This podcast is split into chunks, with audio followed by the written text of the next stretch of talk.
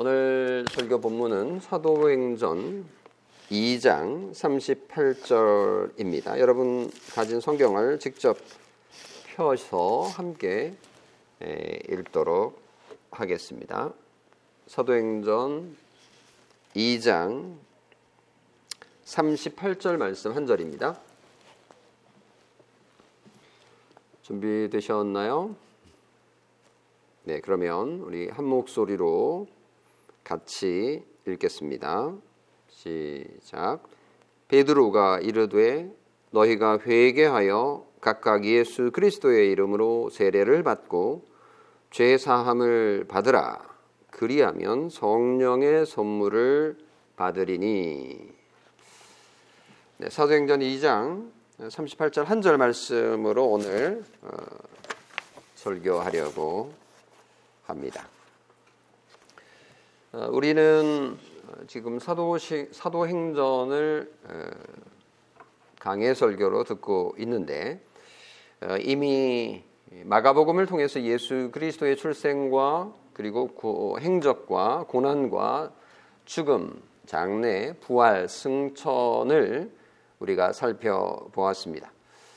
지금 우리는 사도행전을 통해 가지고 성령 하나님이 세상에 오셨고 어, 성부 성자 하나님이 이 땅에 보내신 그 성령 하나님이 사도들을 통해서 전하는 에, 복음을 듣고 있고 또 그 복음을 들은 청중들이 어떻게 반응하고 있는지 어, 꼼꼼하게 살펴보고 있는 중입니다. 음, 교회가 처음 시작하고 또 성령님께서 사역하시기 시작했던 이 지점이 에, 너무 중요하기 때문에 어, 좀 꼼꼼하게 에, 살펴보고 있고 오늘은 특별히 어, 역사서이지만 38절 한 절을 가지고 설교를 어, 하려고 합니다. 어, 지난 설교에서 우리는 사도 베드로가 성령으로 충만하게 되니까 예수님에 대해서 열심히 설명하고 있음을 어, 확인할 수 있었습니다. 어, 성령님은 오셔서 어, 사도들에게 충만히 임함으로 그 사도들이 어떻게 일하도록 하시는지를 보게 되는데 성령님께서 하시는 가장 중요하고 첫 번째 일은 어, 그리스도를 전하는 것입니다. 그래서 성령님을 일컬어서 그리스도의 영이다. 아버지의 영이기도 하지만 그리스도의 영이다. 이렇게 성경은 말하고 있습니다. 어, 우리가 주의해야 될 부분이기도 한데 성령님은 단독으로 어, 성령님 자신을 위해서 일하지 않으시고 성부 하나님의 영광과 성자 하나님의 사역을 높이고 드러내는 일을 하십니다. 그래서 아버지 하나님과 그리고 성자 하나님과 분리된 성령님은 어, 생각할 수 없습니다. 성령 충만한 베드로가 구약 성경에서 예수 그리스도를 메시아로 전하고 있는 것을 지난 설교에서 분명하게 조목조목 시편을 예로 들면서 설명했음을 전했음을 우리가 확인할 수 있었죠. 예수께서 바로 주시다라는 어, 다윗의 선지자, 선지자로서의 예언을 가지고 선포를 했는데 그랬더니 성령 충만한 설교를 들은 청중들이 어떤 반응을 보였느냐? 그들의 마음이 찔렸다라는 것이 지난 37절의 말씀의 핵심이었습니다. 성령님께서 청중들의 마음을 터치하셨던 것이죠. 평소에는 딱딱하고 아무런 감각이 없던 양심이 화인 맞은 것처럼 정말 말씀이 들어가도 뭐 튕겨나가고 거절하고 거부하고 불순종했던 그들의 마음이 성령 하나님께서 만지시니 아주 예민해진 것이죠. 영적 민감성을 되찾은 것입니다. 그래서 그들이 반응했던 반응이 형제들아 어찌할꼬 마음이 찔림을 받아서 형제들아 어찌할꼬 도움을 구했던 것입니다. 영적 영적 도움을 구했습니다. 여기까지가 인간이 할 수 없는 영역이죠. 마음에 찔렸다라는 것은 자기 스스로 마음을 찌른 것이 아니라 무언가에 의해서 찔린 그러니까 피동, 수동, 수동태죠. 어떤 존재가 우리의 마음을 제자들이 전한 그 복음을 들은 청중들의 마음을 찌른 것인데 누가 찔렀을까요? 그렇습니다. 성령 하나님께서 하신 일이었다라는 것이 지난 설교의 핵심 내용이었습니다. 베드로는 청중들의 도움 요청에 어떻게 반응했습니까? 오늘 본문 38절이 그 답입니다. 같이 읽어볼까요? 베드로가 이르되 너희가 회개하여 각각 예수 그리스도의 이름으로 세례를 받고 죄 사함을 받으라. 요게 오늘 설교의 핵심 내용이고 또 어, 암송 구절이기도 합니다. 여기에 두 가지, 세 가지 명령이 나오는 것 같지만 사실은 두 가지 명령이 나오는데요. 첫 번째는 회개하라. 어떻게 할까? 회개하라. 두 번째, 어떻게 할까요? 세례를 받으라. 그래서 첫 번째 대지는 회개하라. 둘째 대지는 세례를 받으라. 오늘 대지가 어떻게 된다고요? 첫 번째, 회개하라. 두 번째, 세례를 받으라. 첫 번째 대지 설교하겠습니다.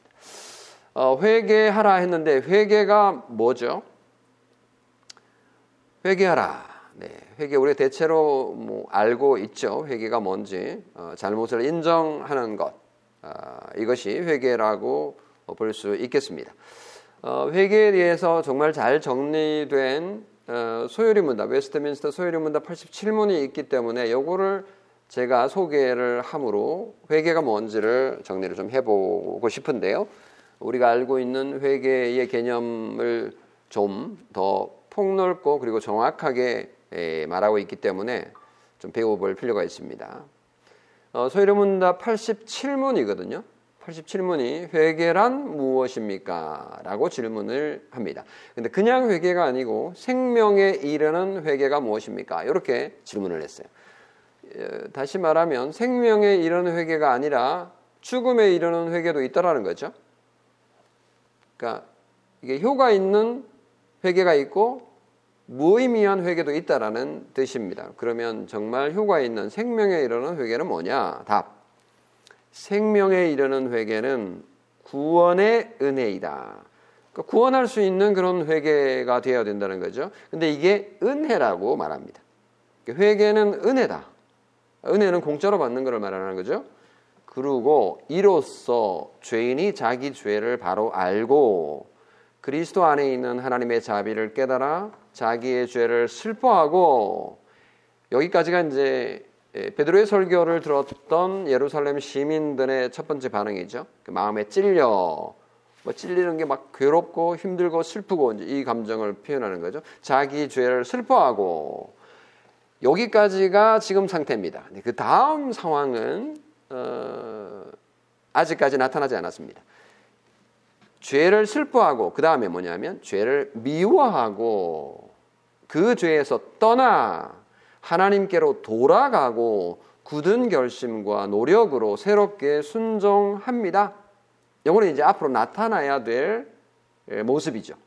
그러니까 회개가 단순히 아, 마음에 찔려, 마음에 가책이 돼. 이 정도에서 끝나는 게 아니고 더 나아가는 것까지를 포함해서 회개다라고 정의를 하고 있습니다. 어, 첫 번째 잠시 말씀드린 것처럼 회개란 은혜다라고 표현하는 건 굉장히 중요합니다. 어, 회개는 우리 스스로 뭔가를 할 수 있는 것이라고 생각하지만 사실은 이것은 우리에게서 출발한 것이 아니다라는 것을 보여줍니다. 하나님께서 하시지 않으면 하나님께서 작업을 하지 않으면 회개라는 것은 불가능하다라는 것을 보여주는 거죠. 성령님께서 그 예루살렘 시민들의 마음을 찔러 주셨고 예수님을 십자가에 못 박으라고 못 박으라고 외쳤던 그 양심을 성령님께서 가서 콕 찔러 가지고 아프게 하신 거죠. 죄를 바로 알고 그리스도 안에 있는 하나님의 자비를 깨달아서 자기의 죄를 슬퍼하고 예, 미워하는 상태. 이건 은혜로 되는 것이지 자기 노력으로 되는 것이 아니다라는 차원을 말하고 또 보여주고 있습니다. 그리고 또 한 측면이 있는데 그것은 우리에게 권면하고 요구하고 명령하는 측면입니다.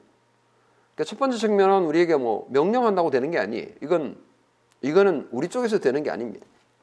근데 우리 쪽에서 측면에서 해야 아, 되는 측면이 회개의 측면이 있는데 그게 바로 너희가 회개하라라고 하는 오늘 본문의 명령입니다.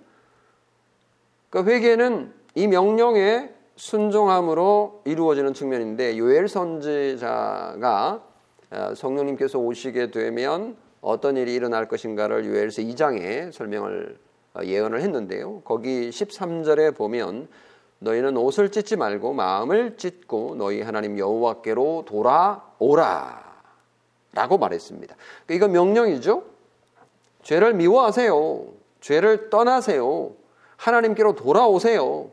굳게 결심하고 노력하고 새롭게 순종하세요. 라고 하는 회개의 측면입니다.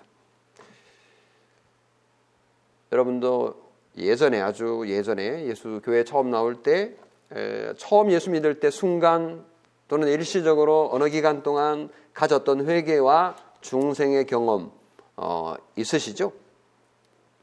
이런 회개는 우리의 전 삶을 어, 포함하는 것이지만 그 당시 시작했을 때 처음 그 사건 그것이 회개의 전부가 아니죠. 어, 그 뒤로 계속 어, 회개의 삶이 이어지는 거죠. 왜냐하면 우리의 전 삶을 하나님께 헌신하고 또 굳은 결심과 노력으로 새롭게 새롭게 새롭게 순종하는 것이 포함되는 것이 회개이기 때문입니다.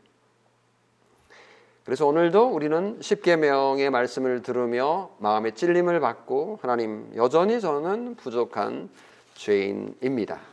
예수 그리스도의 십자가가 왜 필요한지 오늘 인정합니다. 예수 그리스도 안에서 저의 죄를 용서해 주십시오. 회개합니다. 진심으로 회개합니다. 라는 자세가 여전히 필요하다라는 것을 보여주는 거죠. 아, 이 부분에서 우리가 적지 않은 교회 출석자들 가운데 믿는다라고 하지만 진정으로 회개가 없거나 회개가 부족한 사람들 더 이상 회개하지 않는 잘못된 그리스도인들이 있음을 기억해야 할 겁니다. 어, 참 그리스도인도 여전히 회개할 것들이 있다라는 것을 오늘 보여주고 있는 어, 회개의 정의입니다. 웨스트민스터 소요리문답 87문이 그걸 잘 보여주고 있습니다. 오늘 베드로가 예루살렘 시민들을 향해서 회개하라고 명령한 것은 그렇지 예루살렘 그 못된 시민들 예수님을 십자가에 못 박았던 그 예루살렘의 어리석은 시민들 회개해야지 당연히. 그런데 난 뭐 괜찮잖아. 한번 회개했고 더 이상 회개할 필요 뭐 있나? 내가 죽을 죄를 지은 것도 아닌데 라고 생각한다면 회개를 아주 좁게 생각하고 계시는 것입니다. 성도 여러분, 요즘 어, 회개의 복음이 인기가 없습니다. 사람들은 죄를 지적받기 싫어하죠. 회개와 회개와 에, 죄를 설교하면 사람들이 정말 싫어합니다.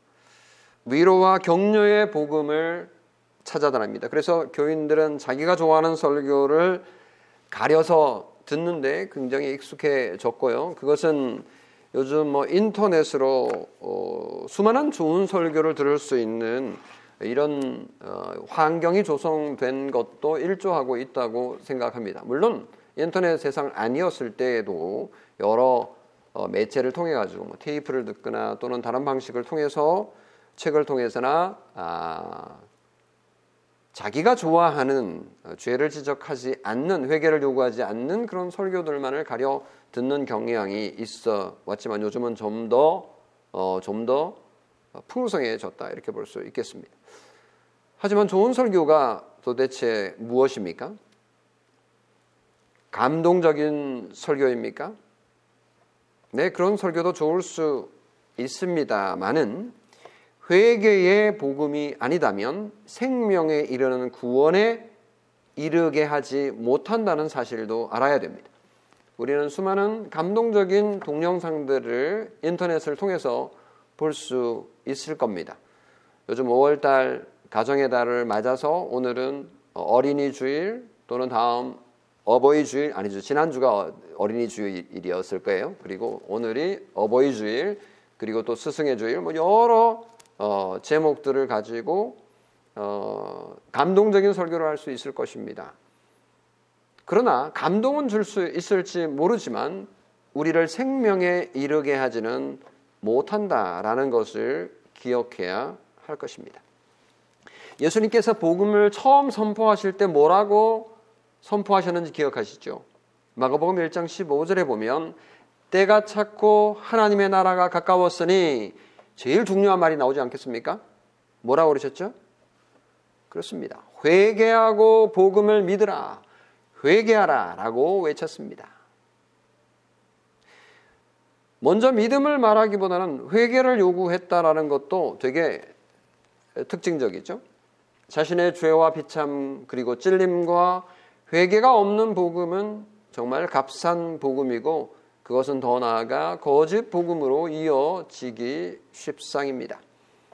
세상에는 회개 없는 용서가 난무합니다. 회개가 없는 세례가 남발되고 있습니다. 많은 교인들이 죄 속에 살면서도 용서받았다라는 아주 가벼운 착각 속에 심각한 착각 속에 살아가기도 합니다. 용서는 회개하는 자에게 주어지는 선물인데 정말 제대로 된 회개를 하고 있는가라는 것을 살펴볼 필요가 있습니다. 예수님이 회개의 복음을 아, 사역 가운데 선포하시기를 누가복음 15장 7절에 보면요. 죄인 한 사람이 회개하면 하늘에서는 회개할 것 없는 어인 아흔 아홉으로 말미암아 기뻐하는 것보다 더하리라라고 말씀했으니 교회 가운데 회개할 자들이 많이 있다라는 사실 다시 말하면 내가 볼 때 비난하고 또 그 사람은 비판받을 대상들이 많이 있는 것이 마냥 손가락질할 요인만은 아니라는 것을 우리에게 보여주는 측면이기도 합니다. 그 우리 주변에 정말 오래 믿었음에도 불구하고 실망스러운 사람이 많이 있다라는 것은 회개할 회개의 복음이 회개를 요청할 회개의 복음이 너무나 절실하다라는 것을 보여주는 것이라고 볼 수도 있는 것이죠. 실망할 것이지만 그러나 복음이 정말 더 회개의 복음이 지금도 여전히 필요하다는 것을 보여주는 것이라고 볼 수 있습니다. 또는 다른 사람들이 나를 향하여서 실망하고 이런저런 입방아를 찍고 있다는 것을 알고 실망할 것이 아니라 실망할 것이 아니라 남들이 나를 비난하는 것이 힘들고 어렵죠, 당연히. 그러나 내가 회개의 복음이 필요하다라는 것으로 적용을 한다면 문제될 것이 없습니다. 사도행전 26장 20절에 보면 바울도요. 회개의 복음을 전했다 이렇게 말을 하는데 먼저 다메섹과 예루살렘에 있는 사람과 유대 온 땅과 이방인에게까지 회개하고 하나님께로 돌아와서 회개에 합당한 일을 하라 전함으로 그러니까 바울도 열심히 복음을 전했는데 핵심 요약하면 자기가 전한 것은 회개의 복음이었다. 회개의 복음이었다. 위로의 복음, 다른 측면은 이제 위로의 복음이라고 표현할 수도 있긴 하지만 회개가 없는 위로라는 거가 무의미하다라는 측면으로 우리가 살펴볼 필요가 있는 것입니다. 예수님도 그랬고 바울도 그랬고 사도 요한도 마찬가지이죠. 에베소서 교, 에베소 교회를 향해서 회개의 복음을 요한계시록 2장 5절에 이렇게 전했죠. 그러므로 어디서 떨어졌는지를 생각하고 회개하여 처음 행위를 가지라. 여기서도 회개해라. 그리고 말세에는 믿지 않는 자들, 곧 멸망하는 자들의 특징들이 나타나게 될 텐데 여러 목록 가운데 자신이 행한 악한 것들에 대해서 하나님께 회개하지 않는 것도 포함됩니다. 요한계시록 9장 21절 지난번 우리 요한계시록 강의 들을 때 수많은 재앙이 이 세상에 임하고 있지만 불신자의 특징은 뭐냐면 회개하지 않더라. 요한계시록 16장 9절에도 나오고 11절에도 다시 반복됩니다. 이 회개가 얼마나 중요한지를 보여주고 있습니다. 하나님께서 택하지 않은 자들은 자신의 행위가 죄라고 인정하지 않는, 회개하지 않는 특징이 나타나고 있습니다. 회개하지 않는 자들은 그 마지막이 뭡니까? 멸망입니다. 그러므로 회개하라는 명령은 회개하라는 명령은 어, 위협이 아닙니다. 회개하라. 여러분 회개하십시오. 라는 것은 복음입니다. 이 복음을 믿고 순종하는 자는 복을 받지만 믿지 않고 순종하지 않는 자에게는 하나님의 어미하신 심판이 기다리고 있을 것입니다. 성도 여러분, 회개는 단순히 우리를 창피하게 만들고 우리를 야단치기 위한 것이 아닙니다. 회개는 창피와 비참을 넘어 우리를 구원하시기 위한 복음입니다. 마치 물 속에 더러운 것을 마음 속에 몸 속에 있는 우리 마음 우리 몸 속에 있는 그 에, 더러운 그 위험한 그 바이러스를 찾아내어서 어, 수술하려면 그 상처를 칼로 도려내야 하는 것처럼 죄 때문에 멸망받을 위기에 처한 사람에게 필요한 것은 회개입니다. 죄를 깨닫는 것입니다.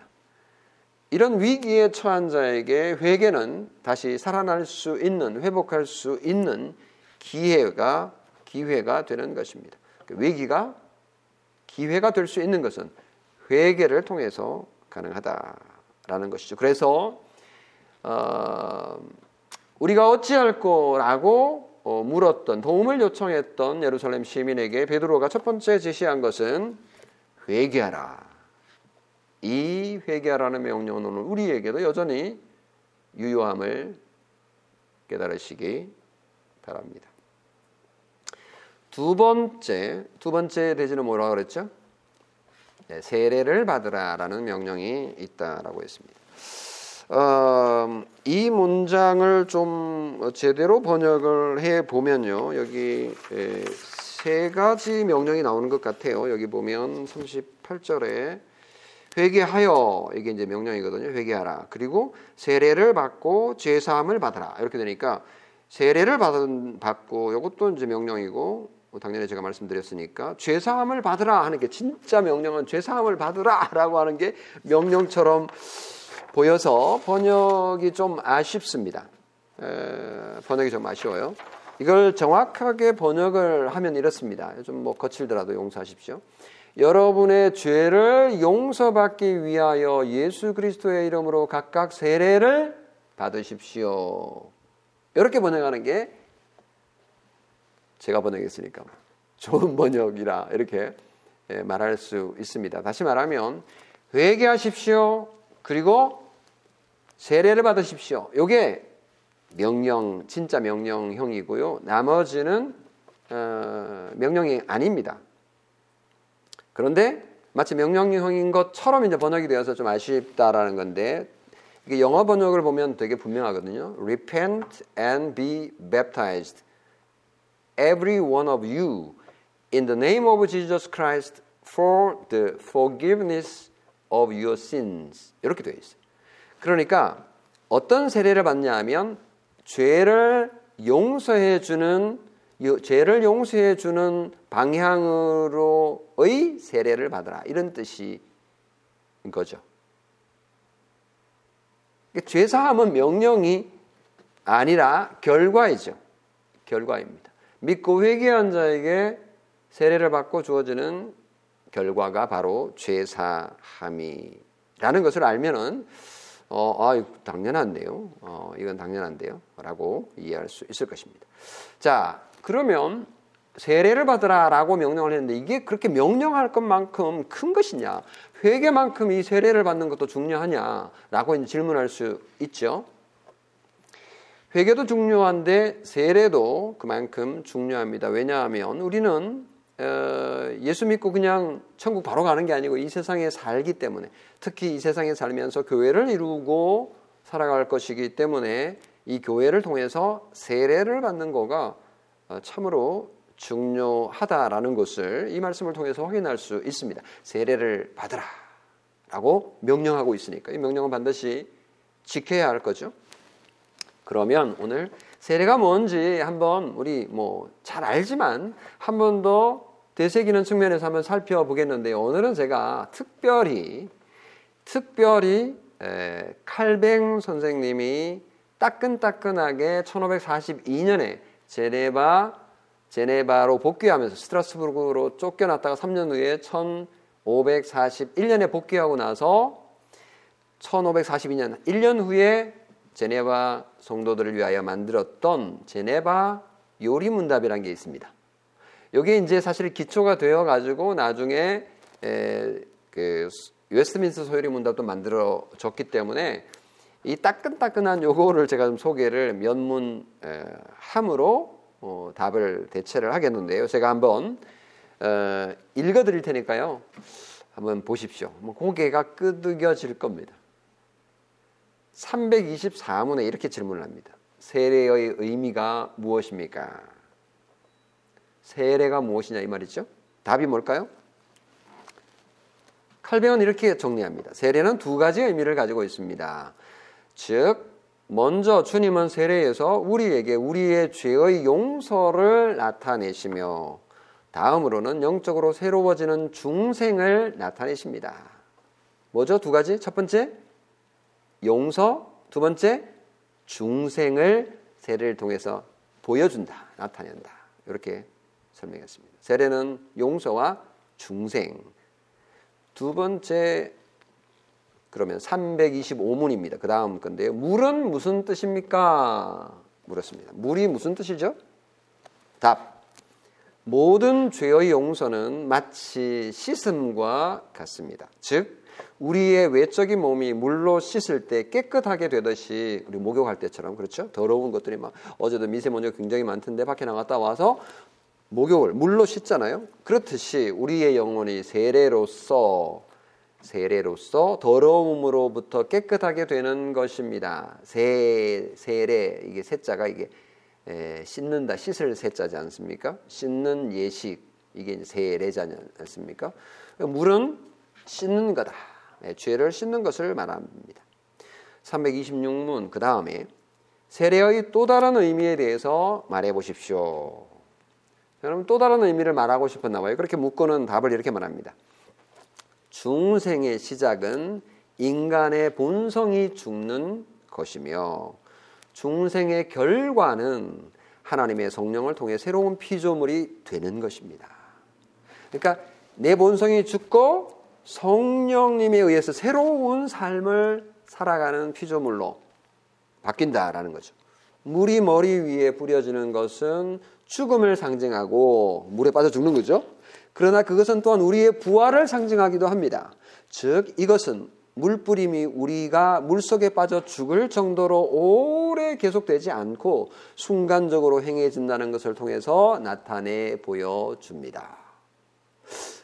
되게 실감나죠 설명이. 어, 저는 이걸 읽으면서 칼뱅 선생님이 정말 친절하구나. 아, 정말 이해하기 쉽게 설명을 하고 있다라는 것을 보여줍니다. 그 세례는 우리가 죽고 우리가 새롭게 만들어지는 것, 죽고 부활하는 것을 상징한다. 이렇게 설명을 했습니다. 327문 그 다음에 당신은 물이 정말로 우리 영혼을 깨끗이 씻는다고 생각합니까? 그러니까 물이 영혼을 씻느냐라는 질문이죠. 어, 그런 질문이 생길 수 있죠. 답 뭘까요? 물이 우리의 영혼을 씻을 수 있나요? 그렇지 않습니다. 왜냐하면 영혼이 깨끗하게 되는 것은 오직 어떻게 해요? 예수 그리스도의 피를 통해서만 이루어지는 것이기 때문입니다. 즉 그리스도의 피가 뿌려진 것은 우리의 모든 더러움을 깨끗하게 하고 우리를 하나님 앞에서 흠 없이 깨끗하게 살 수 있도록 해주는 것입니다. 이것은 성령님의 힘으로 우리의 양심에 그 피가 뿌려질 때 우리에게 완성 됩니다. 바로 이런 사실이 세례를 통해서 우리에게 확증되는 것입니다. 그러니까 성령께서 하시는 성령께서 하시는 그 죄 씻음을 세례 의식을 통해서 확인할 수 있는 거죠. 그러니까 세례가 중요하죠. 다음 328문. 당신은 물이 단지 하나의 상징일 뿐이라고 생각합니까? 물이 죄를 못 씻으면 그럼 뭐 물은 뭐 별거 아니네 라고 이제 질문해 보는 거죠. 뭐라고 대답할까요? 이것은 하나의 상징이긴 하지만 진리와 결합되어 있는 상징입니다. 그러니까 이 상징이 진리를 표현하고 있기 때문에 가볍게 봐서는 안 된다. 이런 뜻이죠. 왜냐하면 하나님은 우리에게 어느 하나도 헛되이 약속하시지 않으셨기 때문입니다. 그왜 세례를 베풀라 이렇게 말했냐는 거죠. 이 세례가 아무것도 아니라 물이 아무것도 아니라면 꽤 중요하다 이런 뜻이죠. 따라서 세례의 죄의 용서가 우리에게 실제적으로 주어진다는 것과 우리가 이 죄의 용서를 받는 것은 분명한 사실인 것입니다. 그러니까 이게 너무 가볍게 취급할 게 아니다 이런 뜻이죠. 영적인 의미가 있다 이런 의미입니다. 329문 그 다음 이 은혜는 모든 사람에게 차별 없이 성취되는 것입니까? 답 뭘까요? 아니면 뭘까요? 그렇지 않습니다. 뭐 많은 사람이 자신의 사악함으로 말미암아 이 은혜를 받지 못합니다. 그렇다고 인간의 사악함이 성례 자체가 필요 없다라고 만들지는 않습니다. 자, 다시 말하면 이 세례를 받기는 받는데 믿음으로 받지 않고 헛되이 받음으로 이 세례를 망쳐먹고 이 세례로 인하여서 구원을 받지 못하는 사람들이 있다라는 거죠. 뭐 그렇게 하려면 무슨 세례가 필요 있어? 이렇게 생각될 만큼 그렇다고 해서 이 세례의 무용론을 주장할 수는 없다 이런 뜻입니다. 330문 중생은 어디에서 그 능력을 얻는 것입니까? 답 예수 그리스도의 죽음과 부활로부터입니다. 왜냐하면 그리스도의 죽음은 다음과 같은 능력을 소유하고 있기 때문입니다. 즉 이를 통해서 우리의 옛 사람의 본성은 십자가에 못 박힘을 당하며 우리의 죄된 본성은 장사되어 더 이상 우리를 다스릴 지배력을 가지지 못하게 됩니다. 그리고 하나님의 의를 따라서 새로운 삶을 그리스도의 부활로부터 받을 수 있습니다. 그러니까 중생의 능력은 세례의식 자체에서 오는 것이 아니라 그리스도의 죽음과 부활로부터 오는 것이다. 라는 핵심을 말하고 있습니다. 이게 어떻게 가능해요? 성령 하나님을 통해서 가능한 거죠. 그러니까 성령 하나님의 역사는 우리의 구원을 위해서 이 세례의식 이런 것을 통해서 어, 사역한다라고 볼 수 있습니다. 331문 세례 때 이 은혜가 세례 때 이 은혜가 어떻게 우리에게 그러면 주어집니까? 답. 세례 때 우리에게 주어지는 약속을 받기에 우리의 자세가 바르고 합당할 때 우리는 이때 예수 그리스도로 옷 입고 또한 그분의 성령을 받게 됩니다. 그러니까 에, 세례 때 은혜를 우리가 받는 것은 에, 약속을 어, 바르고 합당한 자세로 받을 때에 우리가 어, 그 유익을 얻게 되는 것이다 라고 말하는 겁니다. 그리고 332문은 계속 이어지는 거예요. 우리 입장에서 세례 때 갖추어야 할 바르고 합당한 자세는 그럼 뭡니까? 우리가 어떻게 그러면 세례를 받아야 됩니까? 뭐 옷을 제대로 좀 예쁘게 갖추어 입어야 됩니까? 머리를 좀 잘 잘라야 됩니까? 아니면 그날 저녁에 뭐 샤워를 아주 깨끗하게 몸을 씻어야 됩니까? 뭐 어떻게 해야 되냐는 거죠. 자세가 뭐냐는 거죠. 답. 그것은 두 가지입니다. 뭘까요? 믿음과 회개입니다. 우리는 예수 그리스도 안에서 영적인 깨끗함을 소유하게 되었다는 사실을 반드시 어떻게 될까요? 믿어야 됩니다. 그러니까 회개하라 했지만 사실은 이 회개는 믿음이 없이는 불가능합니다. 그러니까 미, 믿으라라는 얘기를 하지 않았다고 해서 그런 믿음을 중요하게 생각하지 않았다 이 뜻이 아니에요. 회개하라는 것은 반드시 믿음이 존재가 됩니다. 여기 지금 말하고 있죠. 믿음과 회개를 요구한다고. 그리고 우리는 우리로 하나님의 뜻에 따라 살게끔 우리의 육신적인 욕심을 제거하기 위해서 성령님께서 우리 안에 거하시고 계신다는 사실을 내적으로 확신해야 하며 또 우리의 행실을 통해서 그런 삶을 드러내어 알게 해야 합니다. 그러니까 우리의 삶을 통해서 드러내는 것까지 포함해서 이게 세례를 통해서 은혜를 받는 합당한 자세에 포함됩니다. 그러니 세례가 얼마나 중요한지 알 수 있죠. 그래서 베드로가 회개하라라고 하고 세례를 받으라라고 말을 한 것입니다. 왜? 이 세례는 죄를 용서하는 것이기 때문입니다. 이 세례를 받은 자에게 죄 용서의 은혜가 주어지는 것이다. 왜냐하면 이 세례는 죄를 용서하는 for the forgiveness of our sins, your sins 라고 분명하게 말하고 있는 것을 볼 때 확인할 수 있습니다. 성례는 하나님께서 믿는 성도의 영적 유익을 위해서 명령하신 것이기 때문에 반드시 행해야 합니다. 그런데 아무리 좋은 것이라 할지라도 자신의 진실한 믿음과 진실한 회개가 없는 세례는 어떻게 될까요? 당연히 효력이 없습니다. 어, 세계 교회사 걷기 책 안에 이제 들어 소개된 내용인데요. 5세기 경에 게르만 민족이 어, 게르만 민족의 특히 프랑크족 어, 지금 지금의 이제 프랑스에 해당되는 그 지역의 최초의 왕이 이제 클로비스라고 있습니다. 이 클로비스가 전쟁에 나가가지고 승리를 했어요. 근데 예수 그리스도의 이름으로 어, 승리를 에, 하게 되자 클로비스가 개종을 합니다.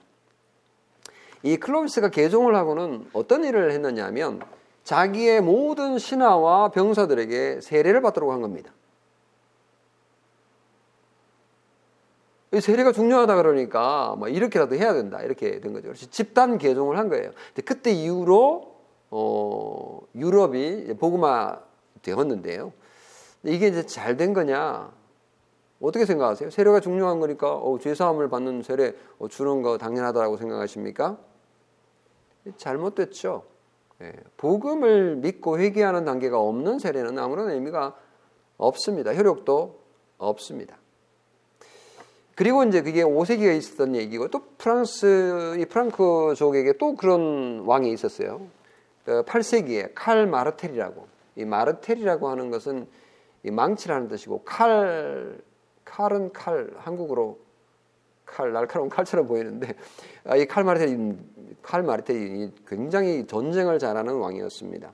그래서 이 칼 마르텔이 그 어, 지금의 프랑스 아래쪽 스페인 지역의 그 톨비악 전투에서 이슬람의 공격을 막아내서 유럽을 어, 이슬람화하는 것을 막은 왕으로 굉장히 유명합니다. 이 칼 마르텔 한국어로 칼이 칼처럼 보이니까 느낌 뭐죠? 마르텔은 이제 번역하면 본래 프랑스 말로 어, 망치라는 뜻이거든요. 칼과 망치로 어, 예, 전쟁을 너무너무 잘하는 이 칼 마르텔이 이슬람을 어, 그 전쟁에서 이겼잖아요. 그래서 포로로 한 번은 4,500명을 잡아왔는데 이 포로들에게 전부 다 강제로 세례를 주게 했어요. 이게 잘한 걸까요? 이런 세례는 세례의 의미를 정말 잘 모르는 대표적인 경우입니다. 이런 세례는 옳지 않습니다. 베드로가 설교를 통해서 각각 예수 그리스도의 이름으로 세례를 받으라 이렇게 명령한 것을 우리가 주목해 볼 필요가 있습니다. 여기 보면 세례를 받으라라고 명령하긴 했지만 각각 예수 그리스도의 이름으로 이렇게 되어 있습니다. 예수 그리스도를 의지하고 이런 말이고요. 그리고 각각 받으라. 그러니까 단체로 그냥 무더기로 해가지고 자 물 쫙 뿌리면서 세례 받으라 이렇게 하지 못하게 했습니다. 이 각각이라는 의미가 굉장히 중요한데요. 왜냐하면 세례는 각 개인이 하나님 앞에서 믿음으로 회개하고 죄 용서함을 받은 자가 스스로 원해야 할 수 있는 것이기 때문입니다.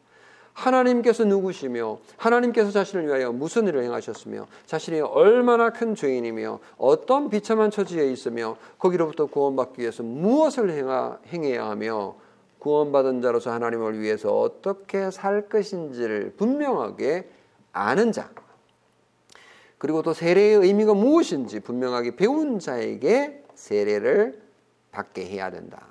각각 한 사람 한 사람 에게 주어져야 된다라는 뜻입니다. 그래서요.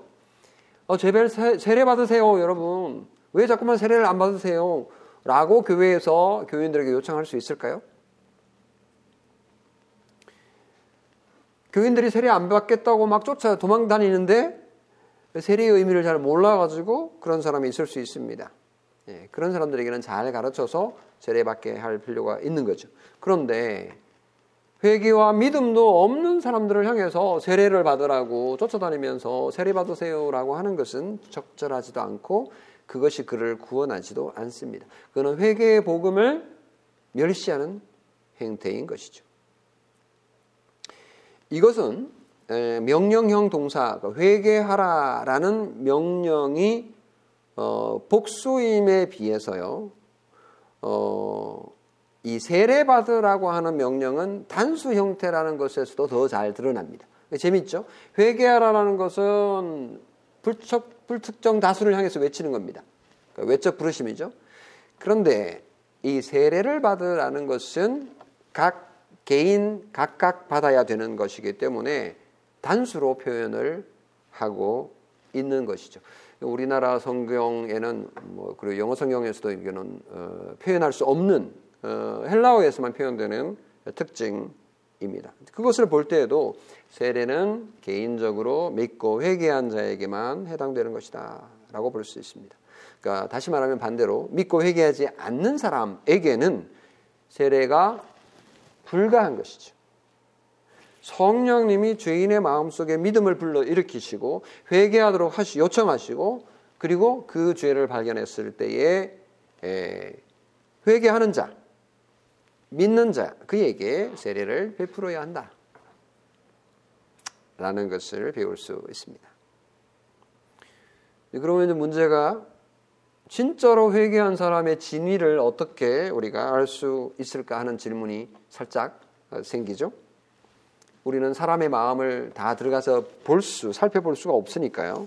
우리는 그 사람의 과거를 다 일일이 에, 캐낼 수도 없습니다. 우리는 그저 그가 고백하는 말을 통해서 알 수 있고 또 한 가지는 그가 살아오는 평소에 어떻게 살아가는지, 어떤 말을 쓰는지, 어떤 행동을 하는지 이런 것들을 통해서 어느 정도 알 수 있을 뿐입니다. 뭐 예배에 잘 참여하는지, 어, 게으름을 안 피우는지, 그리고 또 어, 예배를 위해서 미리 잘 준비하고 있는지 그리스도인으로서 삶 가운데 자신의 죄를 아파하고 있는지 애통해 하고 있는지 의를 위하여 핍박받기를 자원하는지 기뻐하는지 그리고 형제자매를 사랑하는지 말씀을 사모하는지 교회를 사랑하는지 헌금을 하고 있는지 기도는 하는지 이런 모습을 통해서 우리가 어느 정도 살필 수는 있지만 우리가 완벽하게 그것을 확인할 수는 없습니다. 그래서 우리는 어느 정도 교육 기간을 두고 어, 살펴보고 그리고 나서 세례를 어, 줍니다. 자 오늘의 말씀을 이제 마무리하도록 하겠습니다. 세례의 결과가 무엇입니까? 세례의 결과는 어, 죄사함입니다. 죄의 용서입니다. 죄를 용서받은 자는 의인이죠. 아, 배터리가 좀 다 되어 간다고 그래가지고 큰일 났네요. 어떻게 이런 일이 가능하냐? 어, 어떻게 이렇게 죄용수가 쉽게 일어나냐? 너무 가벼운 것 아닙니까? 너무 값싼 것 아닙니까? 이거 백지수표 남발하는 것 아닙니까? 아닙니다. 우리의 죄 용서는 우리의 죄 용서는 절대로 값싸지 않습니다. 회개하는 자에게 주어지는 죄 용서는 공짜가 절대로 아닙니다. 엄청난 대가를 치른 결과입니다. 예수 그리스도의 고난과 예수 그리스도의 죽음이 있었기 때문에 우리의 죄가 용서되는 것입니다. 회개하는 자를 위한 희생 제물이 없었다면 예수 그리스도의 죽음이 없었다면 이런 죄 용서는 불가능하다라는 사실을 기억하십시오. 성도 여러분 오늘 우리는 회개의 복음에 대해서 설교를 들었습니다. 그 증거로 그리고 그것을 확신케 하기 위하여서 세례를 받으라는 명령을 오늘 배웠습니다. 회개는 옛날에 한 번 한 것으로 끝났다, 끝났다고 생각해서는 안 됩니다. 세례를 한 번 받았다고 해서 모든 것이 다 보장된다라고 생각해서는 안 됩니다. 그렇게 회개가 시작된 것이죠. 그리고 세례로서 그것을 표현한 것입니다. 아, 그러나 세례가 아무것도 아닌 것이 결코 아닙니다. 왜냐하면 이것은 명령이기 때문에 세례를 행하기를 기뻐하고 그 세례를 통해서 우리에게 주는 유익이 큽니다. 오늘도 우리는 예수 그리스도 안에서 약속된 죄사함을 향한 회개를 요구받고 있습니다. 죄사함을 죄사함을 향한 어, 세례를 요구받고 있습니다. 회개하십시오. 이런 일이 우리 주변에 많이 일어나게 되기를 바랍니다. 우리의 복음 전파를 통해서 그런 일이 일어나게 되기를 바랍니다. 그래서 교회에 많은 세례 예식이 있게 되기를 바라고 이 세례를 통해서 회개로 말미암는 죄 사함이 우리 가운데 오늘도 여전히 일어나고 또 일어나게 되기를 간절히 바랍니다. 아멘. 자, 우리 찬양을 어, 하겠습니다. 제가 기도를 해야 되는데요. 제가 지금 오늘 배터리를 연결을 선을 연결을 안 했더니 제가 걱정이 돼가지고요. 바로 어, 우리 큰 영화로 신주 아니죠. 이거 다음 장면인데 잠깐만요. 네. 아버지의 죄인을 같이 부르겠습니다.